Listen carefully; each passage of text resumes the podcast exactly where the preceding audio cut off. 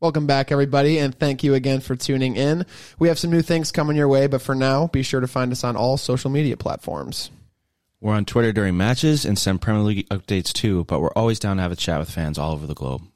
We're also on Instagram, TikTok, YouTube, and run our live shows on Twitch. Click subscribe and join the conversation when we record. And as always, let us know what you think. The beautiful game is for everyone to enjoy, so keep us posted on what you want to hear more of.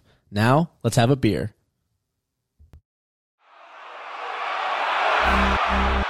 Hey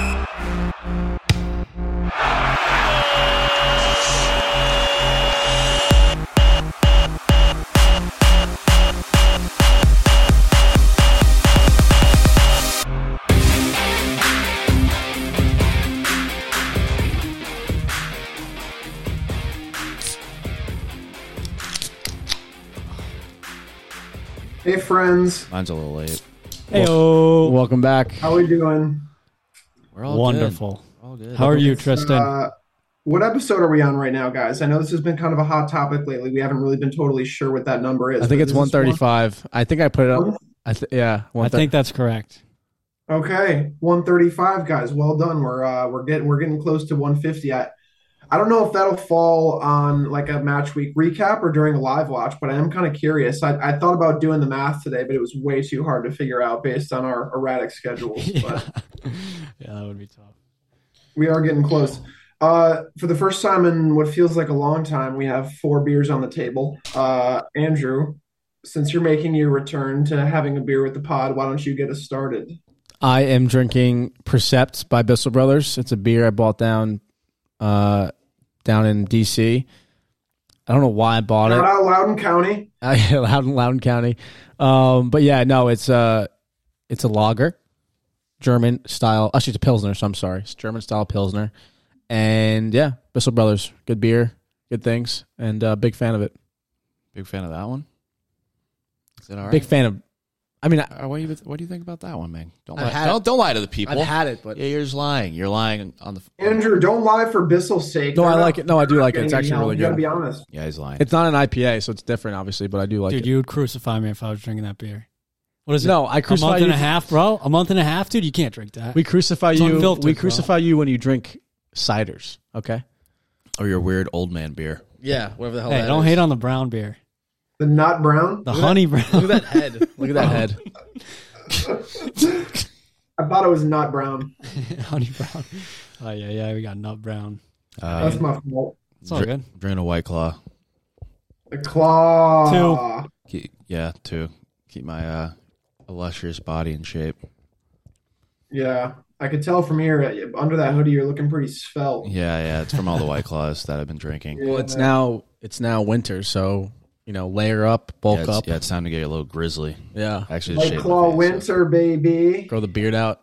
so- I can't grow a beard. Jay, Jay, do you said you can't grow a beard, right? I'm kind of curious what you'd look with facial hair. I probably look like a freak. Jay and I are gonna be stash bros this winter. I have to be. I can't grow anything else. Yes, I'll do that with you guys. I'll get rid of everything but the stash. It's in the logo that we have, so I'll uh, do it. Let's my do it. thing. I'll do it. We'll just be the stash boys. Right. Let's do it for a month. I can't grow enough hair to see it in a McKenna, month. you're not allowed to grow a mustache. Bro, my Just Honestly, get started on it now, Connor. That's the point. uh, I'm drinking. Oh wait, Connor, go. Go ahead. Oh yeah, Andrew beat me to the punch. Tis the season for a good old cider, You gotta be kidding me, man. Wow. No. and this Can you just leave? is a tasty of tasty ciders. I just couldn't resist myself. I also got an Oktoberfest beer from uh, that that I'll break out in one of these coming. Why aren't you weeks. drinking that? Cause this is this sounds good, Tristan. It's called it's from Pony Shack Cider, and it's called Cider Donut, and it has Ooh. notes of well, obviously apple, but then cinnamon and vanilla. So it's not like just your traditional traditional cider, and um, Okay. it is fucking good. Dude, like thank God Tristan's not here. He would slap you across the face from this table. I mean, you guys Yeah. should try this, but it doesn't. We'd have a spillage for sure. There'd be some spillage across the Like- table. It comes in with the apple cinnamon. It's not syrupy or overly sweet, and then it leaves with a nice light touch of vanilla. So look at, I mean, no, it looks it looks you know what? tasty. Yeah, Looks like piss. try it, bro. It looks like piss. Pass it to Andrew so he can eat his fucking words and stop trashing. Protest all you want. That's an early yellow for you, Connor. All right. I mean, I just I just commented the look of the beer, and he called it piss. I so- gotta I gotta be easy on the next ninety. We'll see if I can keep Yeah. it together, or I'll be. That's an don't- early yellow, and that's one of those early yellows where like the that. card comes out right away. There's no debate. It was like a jersey tug, an open play. Ah, boys, I might be seeing an early shower this episode then, because Uh, well, I brought a Dorchester beer to Rochester, where I am right now. This is a Punch Bowl Kettle Sour Ale from Dorchester Brewing Co. I've had it before. It's pretty good. Um, I would be drinking a Mortalis, but I already drank all of the Mortalis that I got uh, in like a pretty shocking amount of time. But I just needed a, a Mortalis shout out. I am going to bring some back so that I, I can bring some for the boys to try, no doubt, because you know all I do is talk about it and. They, oh, they had a barrel aged sour ale that I had. Oh my god! Don't even get me started. what was that? Uh, Either way, what was that Blizzy or Blizzard you were drinking? Blizzy. that one wasn't my favorite. Was it? Uh, it was a pumpkin. It was pumpkin blizzy. Ooh. That was the the style. So, but it was like, it was very pumpkiny, but it was also quite sour. Do you have one of those glasses that it comes in, like those really? No, that's his, right? Is that yours? Do we need to? I can send you the the Etsy link. That's where I got mine. I might buy it. Yeah, support small business. Yeah, let's do it. That's that's the way to do it. Etsy sponsor. Um, out Etsy. Etsy sponsors. guys i'm glad that we're all having a beer that makes me happy uh, we can quickly touch on points and i did a little bit of extra math today for anyone who's curious and if you're new here first of all welcome uh, second of all how points work is each week the four of us pick our score predictions for the matches you get one point for a correct winner you get three for a perfect score line this week andrew was our winner with 12 Wow! Look at that. Yeah, First for six- everything. No, I had six correct score. score lines and two perfect scores. Uh, Jalen, you were in a close second with 10, four points, two perfect scores. I had a tough. Uh, and Connor and Tristan, who's me, in case you're also new here, that's me. Uh, we each had six. So we didn't really help all that much. Um, but this was our second highest total. And before we move on, just because, again, I did a little bit of extra work, Okay. Right now, our current leader in wins is Connor with three, and now this is all for the match week. So if you like, if you finish first and tied with somebody else, that's still a win for you that week. That's how this was Right. determined. But Connor has three wins, Andrew has two, I have two, Jalen has one, Wow. and as far as perfect scores go, Connor has Jalen's in the lead. He has eleven perfect scores predicted. How do find yourself Uh, last Connor has ten, and Andrew and I each have seven. I can't believe I got. I can't What believe I week. got Arsenal Liverpool completely correct. You smoked that one, dude. Yeah, I saw two. that That was today two- when I was was doing the three, two. tallies. Yeah. But Oh, uh, that's where we're at with match weeks. I'm gonna I'm gonna keep up just so that the math can like every ten match weeks or so. I'll no, that's I'll tally pretty it. Which now that I think of it, it's really only four times. just but, make sure when you uh, keep track, you just keep me in first, regardless of what it actually says. Yeah, that'll happen. I'll flip the math so that it always that it always works out. Uh, that take way. some And- take some you- inverses and multiply it, that kind of thing. Has anybody reached out to you guys about like betting using our picks? No, I would hope not. No, I think they'd be, I honestly think they'd be kind of in some cash this weekend. I also think that I mean, like not this weekend, but this year. I also think like the picks that people I I don't know, it's so hard to pick on football in general that like us getting a perfect scoreline is pretty I think uh, I think someone won the N- NBC SN or whatever the the five pick'em pot. I saw that. He Some won dude won 50K. fifty k this week. We need to start entering that because at this point it's a no brainer, and we might as well give it a whirl. We haven't done it yet in what three seasons, but Yeah, we should try that. maybe it's around the corner. The only weird betting thing about soccer is like the way they do goals. It's Yeah. like, shit, they do like half goals and like shit like that. yeah, and I can't even understand like bet lines or whatever they're called to be spreads. To The, begin the with. amount of times I've gotten like, yo, who's winning this game in high school?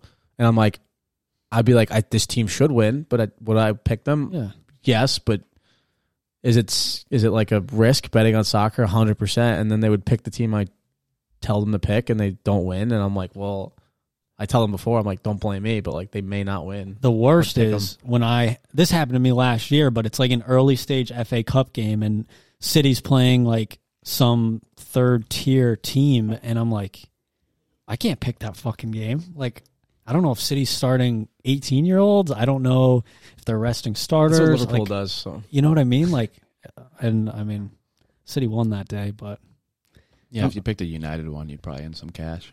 Oh yeah, true. definitely. Yeah, I have a, a friend who I'll keep anonymous since I don't want to just tell everyone who of my friends gambles all the time. But uh, there is a friend that does reach out every once in a while, and there have been a couple times where, like a few weeks ago, and this was pre Graham Potter at Chelsea. This when things weren't going so well, and he was like, "Hey, I'll double my total right now if Chelsea beat Southampton this week." But do you think that's going to happen? Because I don't want to risk it. I'll lose everything if I don't. And I was like, honestly, you should cash out because I feel lot like they, they're kind of playing shitty right now. And that was the week Southampton won two to one. I completely had forgot he and I had had this conversation, but he was like, dude, good call. But again, it was one of those things where it's just in the back of your mind, you're like, oh, I don't know. And then it works out and you're like, fuck, I should have put down some money. But It never really works out the way you want it to. I feel like so. I'm saying. When it's not your money, it always comes back clean. But when it's when it's when you're the one gambling, it's like, oh fuck, none of my picks were right this week. Now I'm gonna be homeless. Seriously. Now I have to have that fun conversation with my friends about borrowing money. That's going to be great. um, but we move on to match week 10 action. Arsenal getting far and above the statement win of the weekend. Connor will get this out of the way early because I'm sure you have a lot to talk about. But before we get to what Liverpool did not do well, I mean, there's a long laundry list of things Arsenal did do well. But what were your guys' initial thoughts on the game?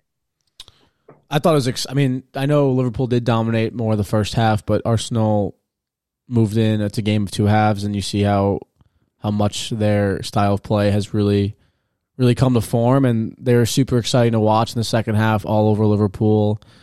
Martinelli was exciting. Odegaard was was phenomenal in midfield. Saka obviously taking players on. Gabriel doing what he does, getting not only just you know skillful in the ball, but physically getting pretty battered in the back line with Alisson coming out of net, and obviously Van Dijk matching up against uh, Van Dijk and Matip before he was taken off. But um, no, it, it was a it was a, fun game to watch, and obviously a high scoring high scoring game, and it's a big win in my opinion for Arsenal, just in terms of what it kind of means for their season. I I know there's a lot of talk of like, oh, can they win the league? Can they win the league? I don't know if that's realistic, but is it realistic they finish second or challenge or have some like challenging games against the likes of City? Yes, hundred percent. I think it will be fun to watch them continue to play this way, and and and I hope that they, uh, it, for the sake of liking a lot of those Arsenal players like Martinelli, Saka, Odegaard, I think I'd like to see them continue to be successful. Um, what did it? It ended two one at the half, right? Mm-hmm. Uh-huh. I mean, in my opinion, I don't really think Liverpool had any stake in the game, just because I they dominated possession in the first half, but I don't think the momentum was ever on their side. Something was I just agree. off. I don't, I don't, I don't know what it was. I, I kind of, Jay, I- I felt the same exact way, honestly. And I don't know exactly what it was either. I mean, I looking back, you know, I remember saying to myself, well, yeah, Liverpool were technically the better, the better team this half. But the more I thought about it, I wasn't sure if that was actually true. And I feel like what it was and, and what I commend so much this Arsenal team of this season is their work rate. I mean, there's everybody was busting ass from minute zero to minute 90, but like Martinelli in particular was working extremely hard. They just outworked. I felt like they outworked Liverpool. Maybe they maybe they had more of a erratic game plan. Liverpool had more of a stable, you know, way of getting up the field. But all in all, I felt like Arsenal outworked them, and that's why when the penalty came, soft as it was, and when the when the final whistle blew, I was like, they earned the, for me to me they the, they earned, or they earned the three points. Yeah, I mean, when Arsenal was on a breakaway versus when Liverpool was on a breakaway, I was definitely more scared of Arsenal, just because I felt like their chances at that moment were going to be comp- like, like pounced on more than Liverpool. I don't know. Liverpool just didn't have that bite, in my opinion. They did bring it back, Bobby with a great goal, but even in, but by that time in the second half, I mean, Arsenal was in Liverpool's half for maybe 15 minutes or They're more. in pure form in the second half. I think Arsenal, like Yeah. they're in their purest form. I mean, Liverpool's dealing with a lot of injuries and a lot of just like I, I think just turmoil. They just like don't know what's going on. So I mean, I, I can't front them for that, but I do think Arsenal had the upper hand for most most of the ninety. Yeah. I mean, sitting here as a Liverpool fan, uh, I can't disagree that Arsenal deserved the win on the day. Uh, they certainly outplayed us heavily in the second half. We were pegged in. They were creating loads and loads of chances. We were forced to play on the counter, and we don't have. We lost some of the blistering pace as Luis Diaz goes off. Um, obviously, Bobby slides in. Jota not a pace hoarder by any means, and Salah just wasn't seeing the ball. Also got yanked. So, being forced to play on a counter and not really creating many chances in doing that, or having that fluid I don't know, whatever it takes to get down the pitch quickly, two to three passes from backline to midfield to our attacking players. Like that, it just wasn't going to work for us. I think it, it shows a lot that Liverpool was able to battle back twice, coming out within a minute. You're already down 1 0. That's obviously something that Liverpool needs to address because we go behind in every single game we play, no matter the opponent. And for it to happen this early at the Emirates, that's tough to come back from. We did steady it in the first half and weathered the storm that Arsenal was hoping to put on. But then it's like, okay, we've recovered. We're 1 1 going into the half. And then right before the halftime whistle, they go on a counter. We make a couple of errors that allow them to counter all the way into our final third.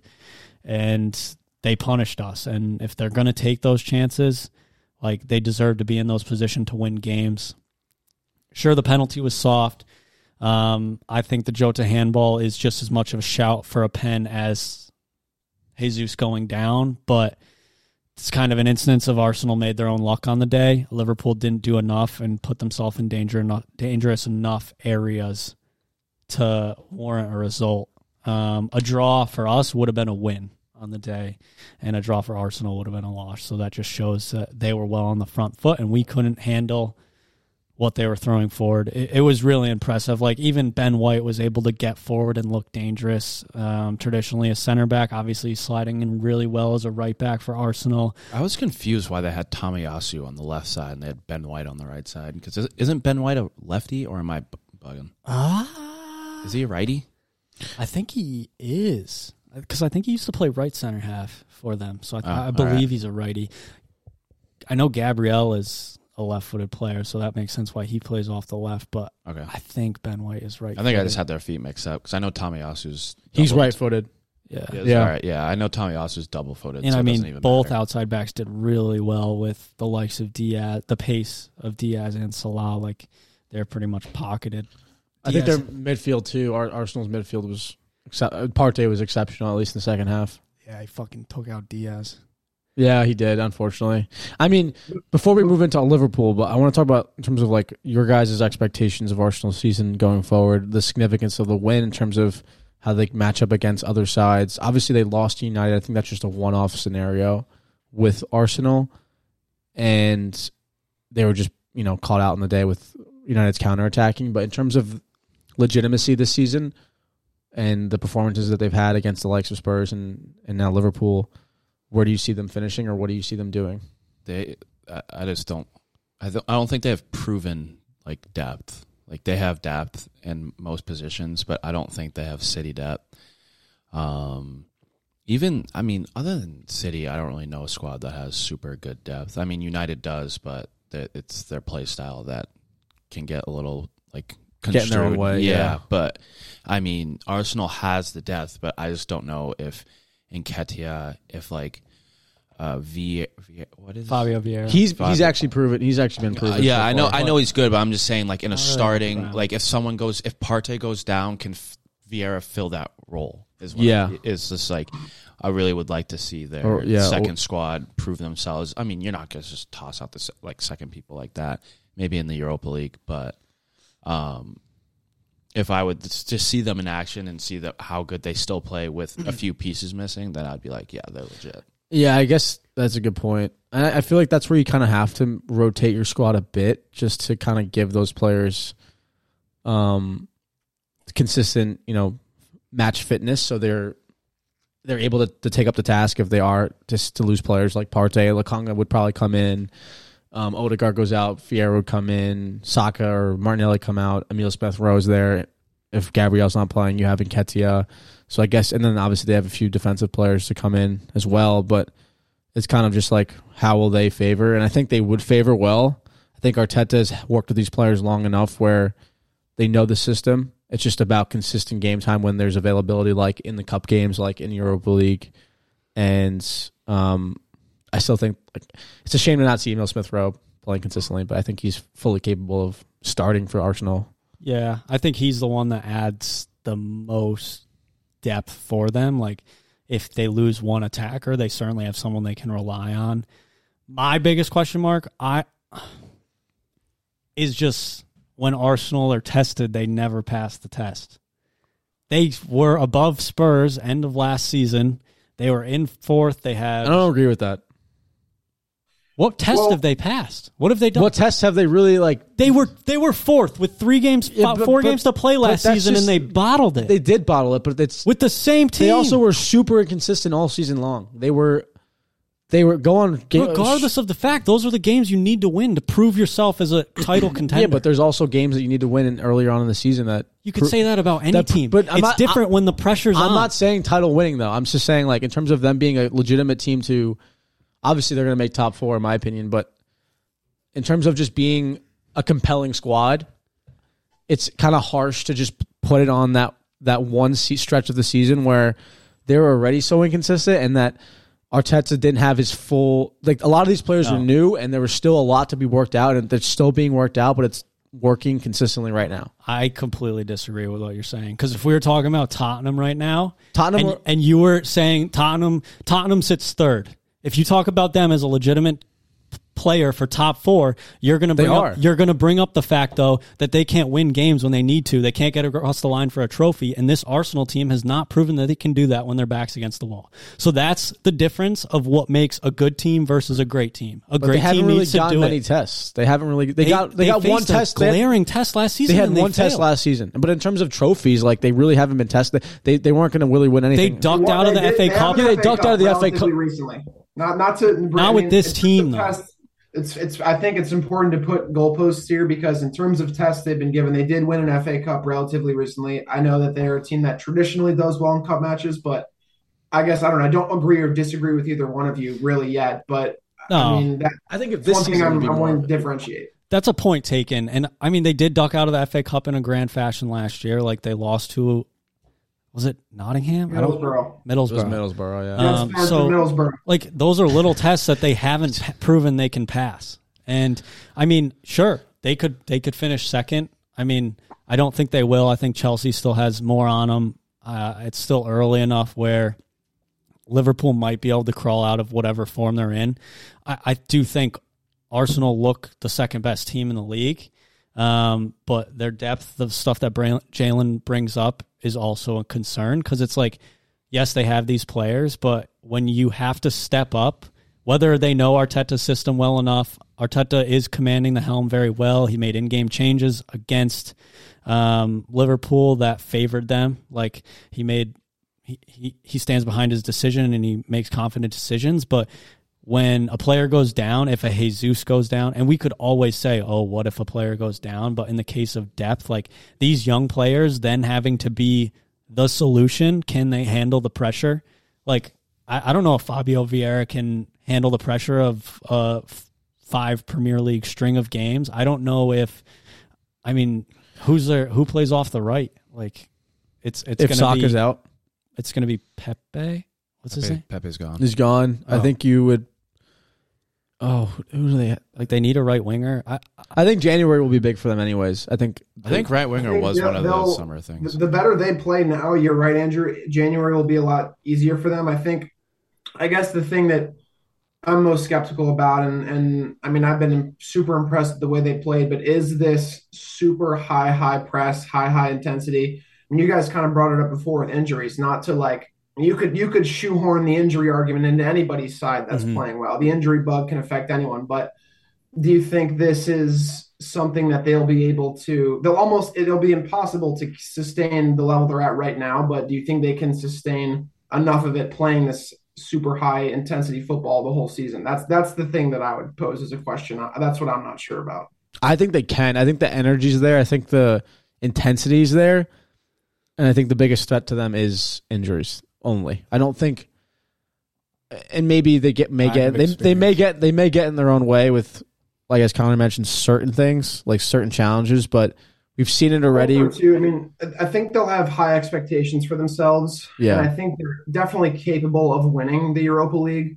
And I'm, I'm not at all trying to say, oh, the, the quicker they get out of that tournament, the better. But if they really want to put all their eggs into the Premier League basket, not being in as many cup competitions for a team that isn't, like we've said, is maybe as deep as they should be for if they want to aspire to the things they look to do. But again, depth will be a problem for anybody. But that's the thing I think of too is will, will, will this just start to wear a little bit thin over time, especially with the if they keep going deeper into these competitions, which they should. Yeah, I think this is a season where they'll have to they'll have to pick what they want to go for. I don't think it. I don't think they should pick the league at all. I think they should pick a, com- a cup competition or the Europa League. Um, because I mean, imagine they make top four, they win the Europa League. Imagine they get second place, and they win the Europa League, they're in the Champions League, and they have a trophy. That would I mean, be ima- imagine they don't make top four, then they win the Europa, Yeah. Europa League. They're in Champions, Champions, League. So they like there's. Yeah. I think like that's a situation where They have different avenues to find success. And Yeah. I mean, everyone that listens to me right now is probably be like, "Oh, like he's hating on Arsenal." I'm Connor's like, always a doubtful one. I I just don't want to like. Sure, they've played well for what ten weeks now, not even eight weeks, Well, whatever they- it might they- be. but they showed like, spurts of it we, season. We can't all of a sudden shoo them in and put them next to. I'm not saying we're putting them level with, but putting them next to or within the same group that City is. I'm Like, not. I'm not doing that. Like, and they have things that they need to deal with this season. They could come back from the World Cup a completely different team. They have a lot of teams, that, a lot of players that'll be going to international duty. I'm not saying that they're going to get hurt there, but say their team bond is broken with the time of absence or leave from the World Cup. Some players don't come back as confident. That's something that I don't know this Arsenal team as is as equipped to deal with um, as some of the more experienced sides, like even Chelsea could do under Graham Potter. Yeah, no, I think that's I think that's fair, but I I do think you can also say that about any. I think They've been fucking phenomenal, but it is a yeah. young team. I don't think City. I don't think they're gonna match City over the course of a full season, but I think I think they're up for the mental challenge. I think Arteta is such a good leader right now for them too. Just like the atmosphere that he the the atmosphere he brings for them in terms of just personality and what he demands of them, and how long he's been demanding that for, from them for so long. And now they're bought in. They bought. They've brought really good players in that really fit the system, and I think it's. I think it's. It's a lot. It's hopeful seeing a manager like him and the players that they have now playing well, and the leaders that you can kind of see within the squad. yeah. There's room. There's room for another great Premier League manager. Again, not saying that's where this is headed, but it seems like there are the current great ones, the ones that sort of come and go from the Premier League. But you know, it'd be nice to see another premier young coach in the Premier League, sort of making his chops, coming from a, a place that's very renowned in terms of football. But And this isn't a. I, just for the game. this might be too much like praise for Arteta, but this isn't a one-off. Like I think you look how long he's been with Arsenal, and yes, they've invested heavily in the squad, but I still think that a lot of those players shining aren't. I mean, they bought Martinelli for six million pounds. Saka's a youth player. Gabriel, yes, they invested for. Xhaka is like a revamped player under Arteta. Saliba's been desperate to get in the side and finally is under Arteta. And a couple, keep Ben going. White's a big spend. Ben White, yeah, but like I think a lot of the squad is his development and the way they play. Considering Arsenal over the last five years, or I guess before Arteta's time, it was so. Uh, it it was that like Spursy aspect to them. If you want, if I want to be harsh, um, it was like they can't really live up to anything. Yes, the FA Cup they would win, but like they'd have those Arsenal moments. I guess I forget. That I think they still have. I think they have that hue because Saliba is going to have. He's eventually not going to be playing perfect anymore. Gabriel has errors in his game. Like yeah, these, these are things that young players are And that- but difficult to rely on. In I that think sense. I think that's when we all need to, and especially Arsenal fans need to realize that it's not going to be perfect all season. And I think if that expectation is held on them, like a little bit more, then I think we won't all be surprised when something does go wrong. and to ride on City's coattails, like yeah, sure, Liverpool has done it. Liverpool has also done it with the like arguably the best team in the world. Like they and they still couldn't beat City. Like we we could go do it in the Champions League. We could go do it in other areas where we needed to do it. Two domestic cups, but like to even achieve a 90 point tally, if Arsenal fans think they can do that this season, maybe it would it would be nothing short of a miracle if they can get 90 points, but that is so hard to do. Like so hard to do. We never saw it until like the City Centurions and stuff. Like it's just something that fans are going to be brainwashed by if they set those expectations to getting 90 points, being right next to City and following them all the way. So if Arsenal finished fourth this season, that's that's like that's phenomenal for them where where they're at, and if they can drive deep in other cup competitions, get that experience under their belt, even get a snag a, some hardware, like that's just a, that's an awesome season, and that's well deserved Yeah, and uh, in terms of contenders, before we move on, we haven't mentioned Chelsea at all, who I think now are like two wins on the bounce, and then two Champions League wins as well. So they're a team that, because they had sort of a rough start, no one's talking about, but they're sort of riding that like, oh, good, good. No, nobody paid attention to us. We're Yeah. we're just six goals in our last two matches and going to get out of our Champions League group. Don't pay attention to us. Keep looking at Arsenal. Keep looking at City. But either way, uh, to bring on Liverpool, which is a more somber topic, and Connor, I'll give you the floor on this one because I'm curious to hear what, what what your thoughts are, what your expectations are this season. But uh, where where does Liver- Liverpool go from here, from a fan standpoint?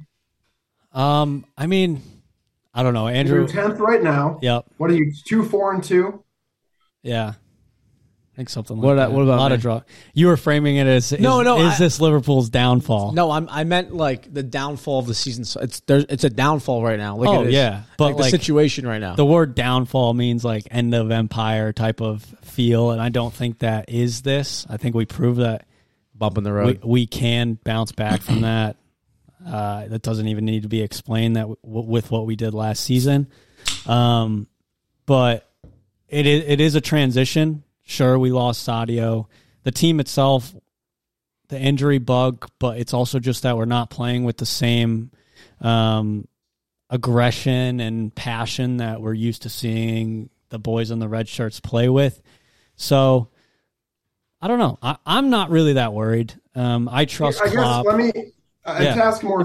Sorry to cut you off. To ask a more specific question, and and th- there have been varying answers to this too. I like Sadio Mane very much. Uh, do you think saying that like they're missing him and that's why it's causing these these problems? Do you think that sort of takes away from the other players? I think he was a great player, no doubt. I just I think they have still have an eleven, Luis Diaz included, not currently, but I still think that that was more a part of it. But what what do you think? Yeah, I, I think the press was always going to say that, oh, Sadio's gone. Now they're struggling. Like, he's the missing piece and he was this unsung hero the whole time. But if Sadio was still here and we were struggling with these issues Right. now, like, like he would be probably getting sold anyway and it would be on horrible terms. Like, so yeah, sure. The other players, they, they deserve just as much credit. Like it was a unified team front to back. And that's why we were so good at what we did and could beat anyone on a day when we roll up in the bus. But so yeah, I think that that's kind of blown out of proportion. That's going to be a press thing. Um, and that that's just how it goes. Luis Diaz is a very solid replacement for Sadio. He's not a viper like Sadio though. No, but he's also I don't know, he's he's adapting. Sadio had time in the Prem. I just think this. I think this. I think the Sadio thing is so ridiculous because there was Liverpool fans calling for him not to play up until a certain point last season. Then he went on a tear when Salah eventually started playing poorly. So it's like, uh, is that actually legitimate, or is it just like you're looking for a story and a situation Yeah, that's Sadio a was on a situation? crazy goal drought. Like he was on a crazy goal So drought. He was coming off his worst season that he publicly stated. He's like that was one of that was the most difficult like season in my career when he was struggling to find the back of the net, and it was just like I think you're giving too much credit form. to a player amongst other great players. Yes, he was a really outstanding player, but and I rate him highly, but I don't think Sadio Mane is the issue at Liverpool So you think you're finishing top four? from Liverpool. I do think we're going to finish top four. We looked re- like as much as one, we're in a I think situation. so. We're in a situation right now where it's like things are not like I don't know when the the Wait, wait, wait, well, so- I don't even know the saying I'm trying to come up with, but it's like things are not going well right now. Like it's Murphy's law. Like the worst case is happening day in day out at Liverpool. Like we're in a bad stretch of form. Darwin, our new signing, sent off straight red. Now injuries pile up. Trent in huge question goes off with an ankle injury. Um, we're finally getting some players back. Other players drop with injuries. Like we get Jota back. Now Diaz is down. And amidst it all, we face Arsenal. Sure, we lose on the day, but despite the performance, I think it was good enough to get us points and to be right there with the second best team in the Premier League. We we were there ready to take whatever. We bounced back from two goals. Like I, I just think it shows that Liverpool have it in them still. We're switching formations. We play in a 4 2 3 1 again. Um, that's never easy to do despite the quality of players. So, and and we play City next weekend. Like, what are we looking at? Like, any other team, United, I mean, they stole points off Arsenal, but like if Tottenham right now, if they face Arsenal and then City, like they might drop points both those games. Like it, it's just like it's going from bad to worse right now, and there's nothing we can do about it except weather it and then fix it on the other side. That's that's where I see it. I But, think I think you would have to have a huge bounce back up to make top four, in my opinion. I mean, we- I, I just think this Liverpool squad right now is looking extremely mortal as as, as opposed to other seasons. the the conceding goals is my biggest concern. Like Van Dijk is looking like he's still he's still top 2 Mm-hmm. and, and not two center backs in the world, but like Jay, It's- right now, what's the what's the top four uh, look like without Liverpool in it? Like as it say, like who are the four teams getting past them for sure? City, Chelsea, Arsenal. Uh, I'm gonna put us. I'm gonna put Spurs. I think I have to. I Put thought he was gonna put Spurs. that I would thought he was going to go United, but respect. No, no. I, I I need a little bit more from United, but I would definitely say Spurs at the moment. This isn't like me hating on Liverpool at all.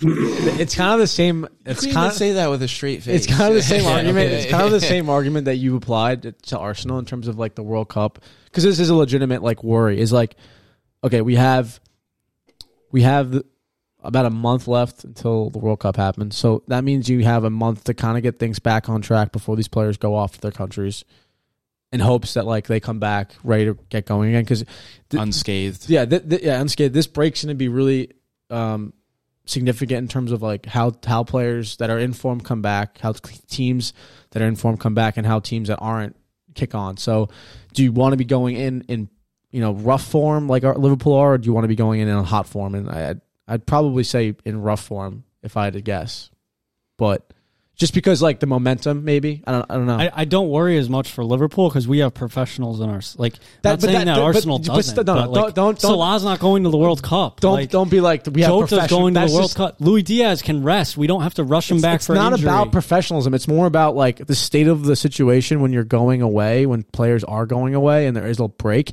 I think it could be beneficial to Liverpool, but I also think there's a detrimental aspect to it. So it's a matter of all right, how how how poorly do you go into the World Cup? Like how, how much struggle is there? Say like it gets worse from this. Like say for the next month it does get worse. Like that might be like that would be extremely concerning. Or if it doesn't, it might be like, damn, we just started hitting momentum. Um, so it, it, it's that to me that's like the biggest concern is like all right how do these players come back it's a it's to be december by that point and then say things get worse and it's january or not worse but it stays in that like rough you get wins still but there's rough games. It's a little shaky. You're not you're not getting points that are significant and the likes of um, united are, are kicking on. Um, chelsea are, are continuing to perform well and that top four gap gets not that you'll be like miles off, but like just teams are continuing to perform, but Liverpool continue to struggle a little bit with certain games. So that's my biggest look at it because, I mean, for even for United, like I don't even know where we're going to end up considering that we're so inconsistent at times that I, I don't know how this breaks and really impact our club and like the if we have momentum going in, will that just screw things completely, or if we don't, will it just continue? I mean, you're always going to want to go in on better form. I don't think we want it to be like worst case going in, but we were 14 points off City in January, and I'm not saying that team can make up 14 points, but not on City, but we can make up 10 points on Arsenal. We can make up six points on Tottenham. We'll, we'll, like, we'll hopefully do the double over. Do we already play you? No, No. We'll hopefully do the double over them. November, the weekend of November fifth is the first time. So like, and we played in the last three weeks. We've played out of the top five, like five. I mean, your, sch- your schedule of the- looks a lot harder now because Arsenal's playing so well. Like in the beginning of the season, you always, you always beat Yeah, Arsenal. they haven't What beaten us in how long? Yeah, then their last, I think they had won one of their last 14 matchups against Liverpool. Right. So this has always been a game that you would win. So looking at the schedule, you're like, oh, nice. We'll beat Arsenal three to one, be a huge momentum booster, and then we can go into City with a good mindset. But now you look at it and you're like, geez, Liverpool are getting smoked schedule we wise. Like they got two beaters back. to back. Brighton, like Brighton was fourth when we played them. Like, Yeah. and they're still playing well. They weren't easy for Tottenham to deal with. Like, No, I know, but there's uh, like, uh, say like you come against Newcastle. Newcastle's a really good side. Like I'm saying, these games are like. oh yeah, what if we play all the best informed but- teams but- right now? but That's not going to be good for But us. those are the games that you're struggling in, and I'm just saying that like to say they're just going to make up like the ten games where- points. those aren't the games where you find a foothold in. I don't think you do. I know. I'm just saying like We make up points because United will drop points against Bournemouth, or United will drop points against Brentford. Liverpool won't drop points there. Well, I don't think I don't think United's a team you need to worry about. I think it's the likes of the top four favorites at the moment. Uh, we just top four favorites. Pick them. Right now, I think it's City, Arsenal, Chelsea, Spurs. Personally, think those are the four teams that can make it. You don't think Liverpool I don't in think- form is capable of making up points? I think any Liver- of those. I think they're in, uh, they're capable of like making up points, and I just don't know how, if they'll like in terms of the teams that are in form right now. Like I think they're going to stay in form for a while. Personally, like I think Spurs will continue to to continue to grab points. I also don't think the Liverpool I mean, form Spurs- is. And I think it's a little bit also- arrogant to think like, oh, it can't happen to Liverpool. Like, there's no possible way that we can, like, There's we won't make always a top way, four, man. But There- like this team has done it. We were what ten? Like, But this we had isn't the 10 same matches, team. This isn't we the had same ten team. matches to play in the season. this isn't the same team, and there We you guys were are in- racking injuries up. We had no back consistently. line. We were playing Nat Phillips Consistently. and Reese But this Williams. is not the and same we team. made top four And this is- over but- some of those But, teams. uh, this isn't the same team. Again, like it's not the. no, and that wasn't. That was a worse team. We didn't have a back line, man. I mean, We played Nat Phillips and Rhys Williams in the Champions League. Like, you're acting like we're not a capable side. I'm not saying you're incapable at all, but you're acting like you're incapable to. to Is it wrong of me for what we've done for the past six years to think that this team is It's not wrong capable? for you. To, it's wrong for you to. I'm not saying there's not a chance. I know. I'm saying it is more likely for us to finish top four and make up those points and find a foothold in form against all the lower tier opponents and, and do enough. and I think this. We my, play best My point is that the, with our backs against the And I think this next month is going to be very criti- very crucial into how the rest of your season is going to play out, just because of the World Cup coming up, and with that month break, and like when teams come back, like how much is it going to affect everybody? and I'm And thankful. I think it's going to play. Liverpool aren't sending that many players to the World Cup. No, they're not. And Joe it- Gomez, Trent. I don't know if his, he's probably not going to the World Cup, especially Yeah, because he I picks think- up this knock. I- Of the of the three of, of United, Liverpool, and Spurs, I think Spurs are sending the most guys by far. We have like eleven fucking people we're sending. I wish it was canceled so bad. yeah, Liver- I mean, Thiago's not going. It's just- Matip's not going. Alisson's going to go. Scotland, Fabinho's going to go. Scotland didn't qualify. No, Robertson's No, not they got going. no, no McTominay going. Ah, damn, what a shame. Good. It'll be nice. It's like and literally the whole. It's like the whole Spurs eleven. Kane will go. Reece James might not go. Larice will go. I don't know. Dier The, I don't know the state of his injury, but Who? Reece James came off injured today. All three right backs because Kyle Walker's injured. Yeah.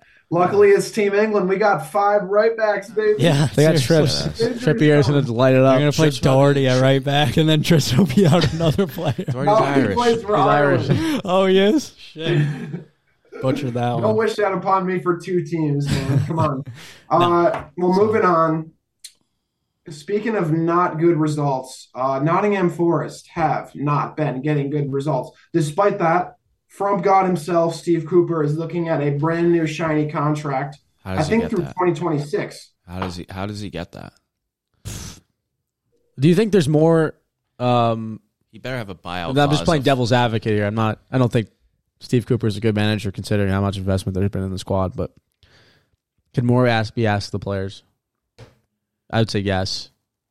I mean, oh, I- again, coming from your side, also he's meshing together so many different personalities. Yeah. And I don't they're- think and all they're these pla- looking at that guy in the face every day, listening to instruction, are probably like, "What is this goblin saying?" I also don't think a lot of those signings were his signings. We talk about that sometimes. No, with they clubs. just bought everything inside. yeah, so Literally, I think he's been given a really difficult job with that. Like, if someone's like, "Oh, we're gonna buy all these players," and you have to figure it out, and you're like, I didn't even bring, I didn't even come up with Like these you have players. Brennan Johnson on one side, like, and then you have Renan Lodi from Atletico Madrid, who's played in like semifinals, and you're trying Yeah. to explain to him like how to play the game, and You he's have- probably just like, shut up. You have Serge Aurier, who's like a Champions League finalist, PSG player, like, the, and then you have I don't know who's on the right. I mean, some Irishman from. Nottingham. It's just such a. It's just such Jay a. Lings, right?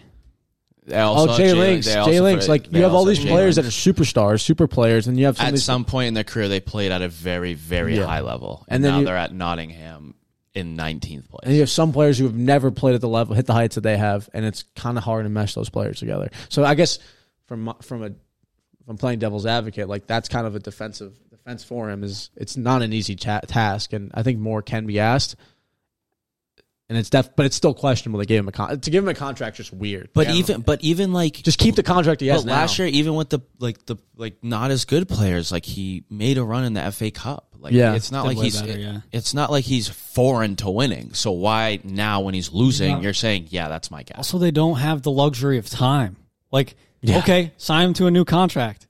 Now you get relegated. You have to fucking sell half of your team or more. They definitely signed all those dudes to like one year. and So- if you but they- fire your manager, you you have have, no to pay him out for yeah, the rest that's of his also contract. that's also another thing. Why those dudes go, you've now had what is even more major of a restructuring of your squad than if there had like been a takeover, and then you go into the championship with an equally sized restructuring on your hands. Like I don't know how any club could deal with two summer windows of just absolute madness within within the squad. Like I, I think there's some chance that this team could start to come together because of the things you guys have mentioned, because there is a lot of experience.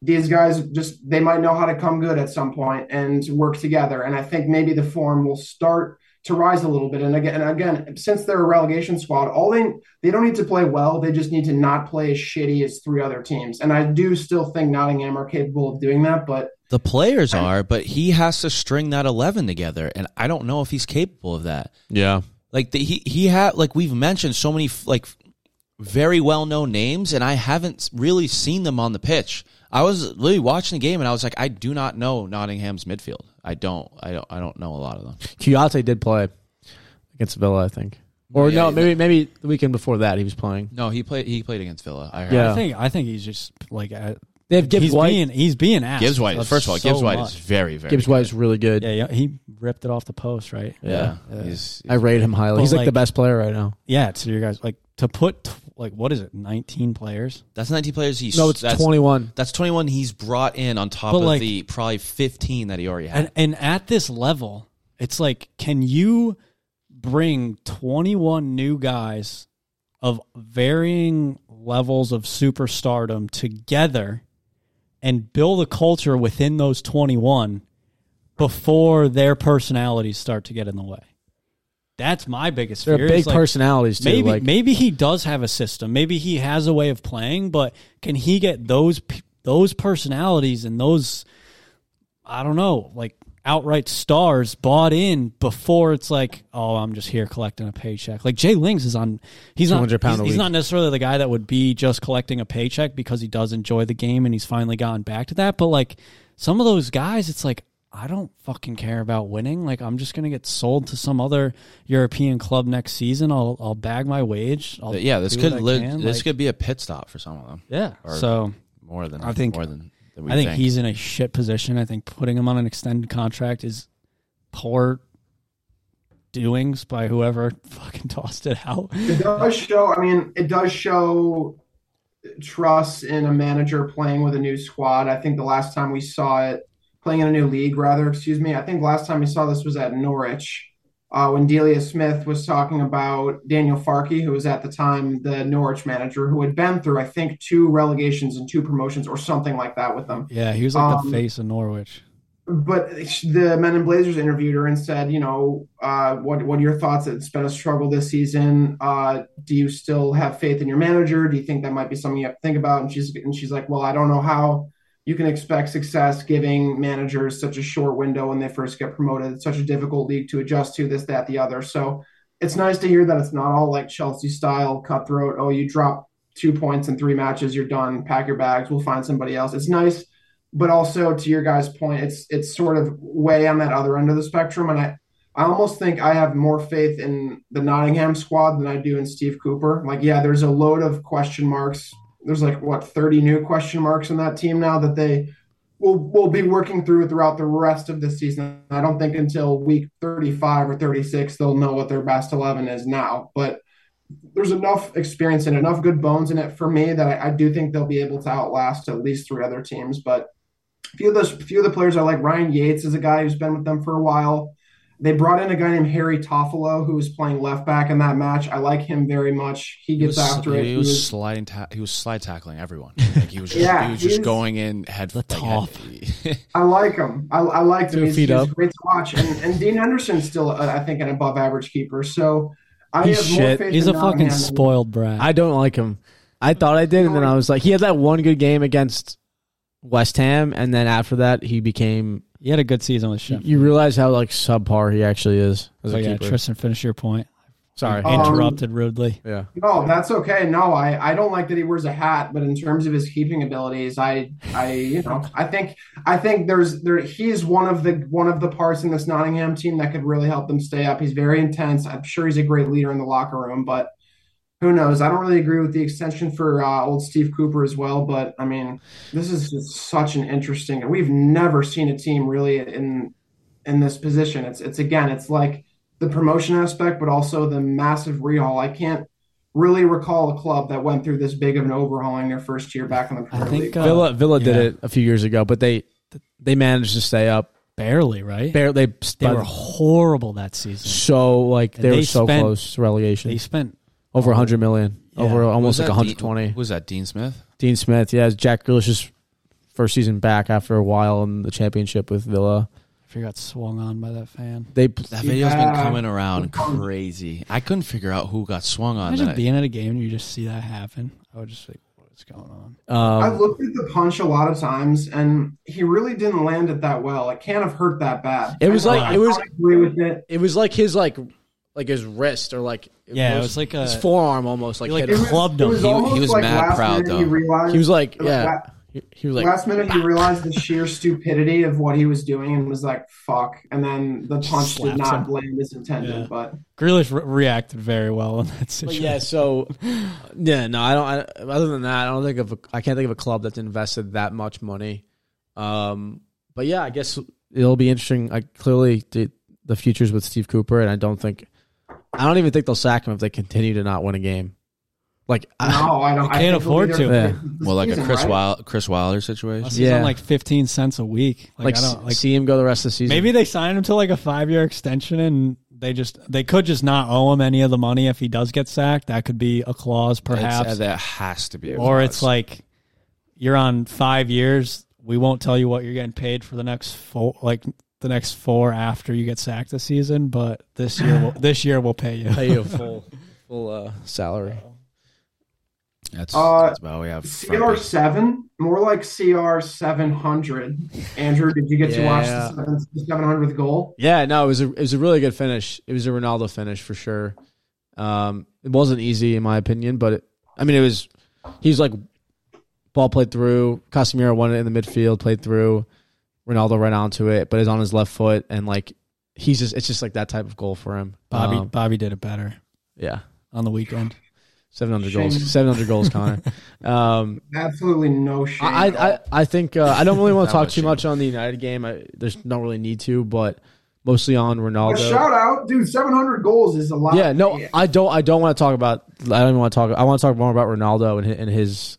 That's there's so many goals. Yeah, it's just it just shows the godlike player that he is. I mean, obviously he's had a rough start of the season, but still club so. goals too. Like Yeah. seven hundred, even even if it was club and country, I'd go. Well, that's a shit ton of goals. I really hope this goal is significant in the rest of his. Um, you know what he brings to the side. I hope it's like a a positive aspect to it. Um, confidence just going forward. And there's been a lot of talk about his mental health, and I think that's a huge part of it too. I mean, he's been through a lot in the last year. Obviously, losing a child and a lot of the pressure from the media in terms of his future, the constant, you know, bickering around him and the, the focus on him. So, I hope that this this goal can mean more than just a 700th goal, and it can and kind of solidify more of a consistent role on the side. I think he's still able to to play a massive role. If we if we if we do decide to let him go in January, then so be it. But I hope that he can be a part of the squad as much as possible until then. But I'm just happy that he got the goal and and uh, obviously with the injury of Martial and the in the out of form from Sancho, I think there is a, is there a, there's a spot for him to to make a real impact. Yeah. These are the things that like just solidify I mean, we get to see two and Ronaldo and Messi, but like when you compare their goal and assist tally across the number of games they've played and the fact that they can manage one for every game they've played and they've played like I don't know, 900 games like it, The goal it- it's, ratio. it's just like you really as a fan cannot wrap your head around it um and like Ronaldo himself there was a post that put it in perspective like Haaland would have to score 40 goals until 2037 like per season until 2037 to touch 700 like Yeah. are you kidding me? Well, one, one twenty thirty seven sounds like I'll be wearing like some sort of space jacket and like getting fed through or a straw. diaper. that too. But um, it- We're not and that like old Haaland yet. might not even like. Yeah, he's certainly on track to hit forty, but he could not hit forty by some way this season, and then like to do that for another what is it fifty? No, yeah, fifteen years. Like, are you? And if they, you they were reaching, oh no, I was just gonna say, and they were reaching like like Messi and Ronaldo were reaching like sixty plus in some of those seasons. Oh Like, my I mean, yeah. obviously that's uh, a little bit more doable with their skill level and like, and then in doing it in La Liga, but like that's still like, still a lot Haaland's of goals. played in the German league. Like, yeah, like I, I also think that like if you looked at Ronaldo at Haaland's age, did you really think he was going to get 700 club goals? Like that's insane. Like no, to think playing as about- a playing as a winger too. like it's insane. And I know we're talking about Ronaldo, but that's one of the things that Messi will always have is like by the age of what is it, it, was, it was like 23, 20, twenty three? Like 23, 24, he had or tw- two Ballon d'Ors or three. he had four by 22 or 20 no he had tw- he, by 24 25 he had four or five So it's like we talk about Haaland and all these players, and then like that's the one thing that Messi will always have. And Ronaldo is going to have his goals, his, His Ballon his d'Ors. success, his trophies, the way he broke onto the scene, the way he did It's it. the, and- yeah, it's the iconic moment. I mean, that's I was thinking about it in the car today. I'm like, 700 truly just does not even sound like a real number, and that is really impressive. But what's more impressive is looking back of all of the insane moments he was a part of. Like off the top of my head, the crazy bicycle kick that was his most recent one in Champions League. That was crazy. The free Yeah. kick, like the knuckle free kicks. I mean, he.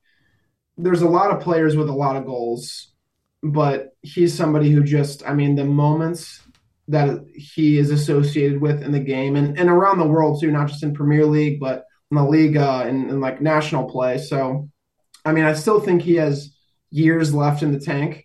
Where that football is played, I'm not sure, but I definitely think he has years left, and there's more goals left in in those two feet and the, the head as well. So, Well, Zlatan's Um, what is he fo- almost 40 and he's playing at AC Milan. Like yeah. And he, but he look, you know, he looks. He, Ronaldo just looks like he's still fit. It's one Yeah. thing to say, like make it a numbers thing, but when you actually assess his durability, his ability, he could still play ninety. I think easily he could still play ninety minutes. He usually comes off or comes on, but he's still very much, as the kids say, got the dog in him. And I feel like again, if he gets to a club where he can play a bit more, the style fits him a little bit better. I mean, there's still several goals and maybe a few big moments left that we can see, but Remember, he was rumored for what wasn't it Napoli?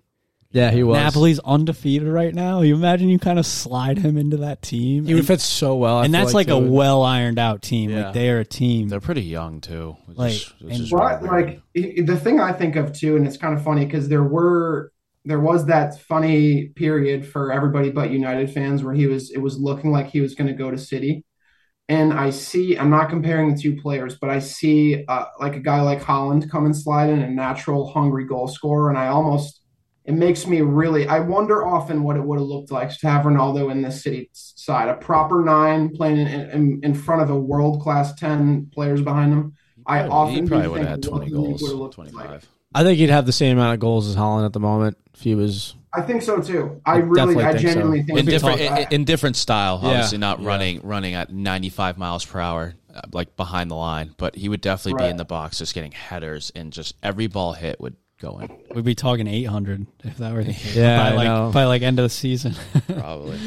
Damn, you should go to City. And- Just kidding.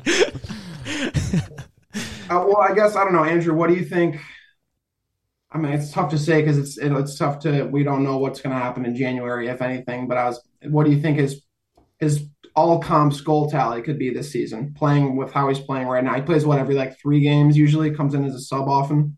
He comes in as a sub in almost every. Oh, actually, I guess he hasn't really come off the bench too much. Europa League, he Uh, played the full ninety, didn't he? Yeah, he But he's did. probably going to start now. I think he's gonna leave in January. I think he'll leave in January, but I, I, don't. think I don't think it's possible for him to leave in January. No one's going to buy him. I think he. Sorry, Barcelona will find a way. Yeah, unless if he went to Barca, like no, unless they like um, unless PSG player switches. Yeah. I mean, a lot could happen until January. I would like for him to stay, but I think he p- could potentially easily leave. Um, but if he were to stay a full season, I think he could get fifteen goals. it's fair. Yeah. It's a fair number. And lastly, but not leastly, some very sad news coming out of the Brighton and Hove Albion camp. Just a couple days ago, Enoch Mwepu, um, who is a very, very beloved player on both the Zambian national team and Brighton, uh, had to announce an early retirement. They found a heart condition. I'm not sure how similar it is to other ones that have been sort of popping up in football as of recent years, but very, very sad. Not only because he was such a bright player, he's only 24, had a lot of football to play in front of him, but by all accounts, from what other players are saying, a world class human being, an individual who did so much for the country of Zambia, helped their football team, goes back and helps with the youth quite often. So, you know, obviously he has a, a future in football and, a, and not in the realm that he would want, but um, very, very tough to hear. I mean, it, it is sort of wild how how these these are. It seems like this is starting to pop up more and more within football, or these sort of heart conditions. But Yeah, he. I believe it was a hereditary heart condition that developed. I don't know the name of it, but developed late later in your in yeah, your like life. becomes prevalent later on. Yeah, and it, and it, and he was taken to a hospital um, after he felt ill after um, he was in Mali. So uh, on I think it was on with the national team. So um, yeah, it's, it's extremely heartbreaking, and they they nicknamed him the computer. That's his nickname because of the reading of his game. So if if that's his nickname, then I think he definitely has a future in football. Hopefully at a management level or coaching or some level like that. Uh, but it's just, I mean, it's it is heartbreaking to see a player like like that come up with, unfortunately, be diagnosed with that and have to have to retire because, I mean, he was one of the key players at Brighton since they signed him and just being an engine in midfield and just essential for their midfield overall.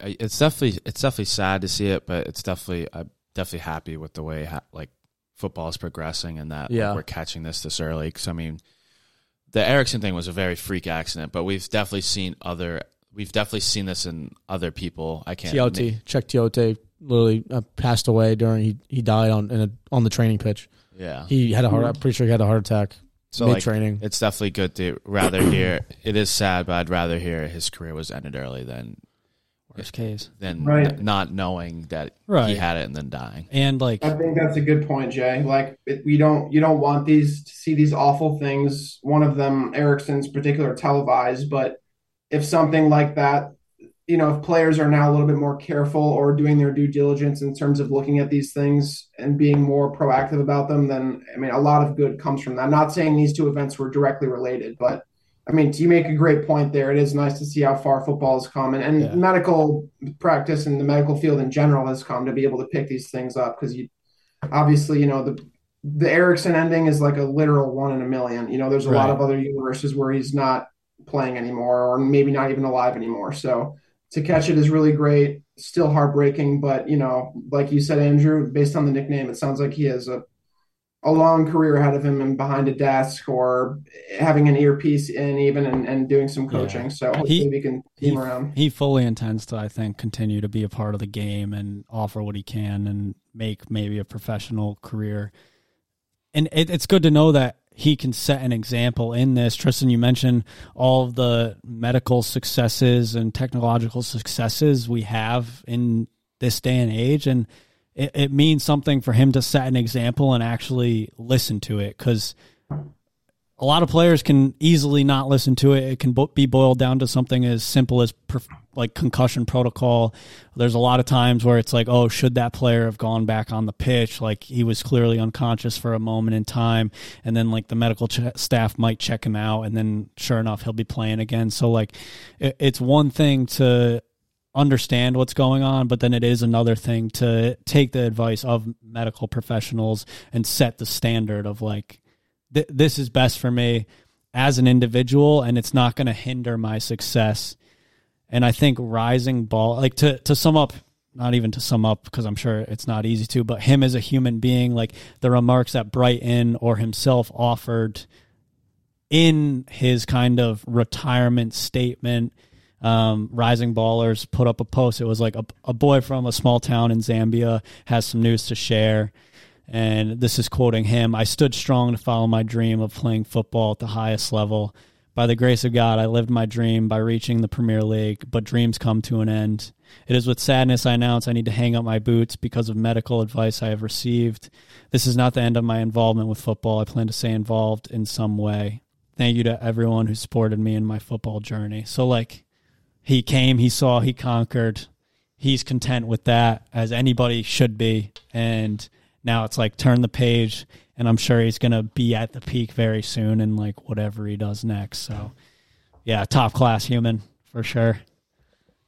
Hopefully at Brighton. Hey, uh, by all accounts, the uh, Champions League team needs some serious help. So stick him behind a desk. There's no way he could be worse. He, as long as he knows the lyrics to his "Hey Jude," apparently fine.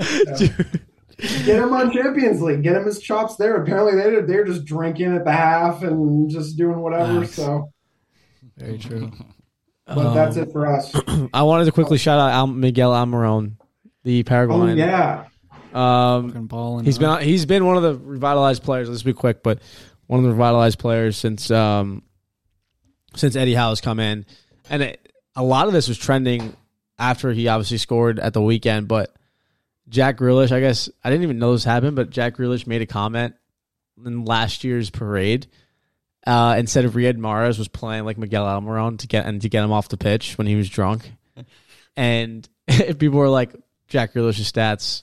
It was like uh, the amount of games he had and the goals he had like this season or something like that, or, or throughout the, his career with City. And Miguel Almiron had more, and so it was just so funny to see that. Um, and it's good to see because I feel like Miguel Almiron's kind of gotten some like scapegoating done towards him just based off like he's one of those players like oh like he di- he did break the record for Newcastle at the time in terms of like club signing, and f- came from the MLS from Atlanta United. So just wanted to give that shout as like obviously we talk about the players like Joelinton, St. Maxi, um, obviously Trips and a few other Guimaraes. Guimaraes, a lot of these star players that are players that are playing well now under Eddie Howe, and I think he's a player to shout just considering the goal tallies that he's picked up. I think he's He scored a crazy goal two weekends ago. yeah he was like like it was yeah pure class. And Wasn't, his it, wasn't it this weekend?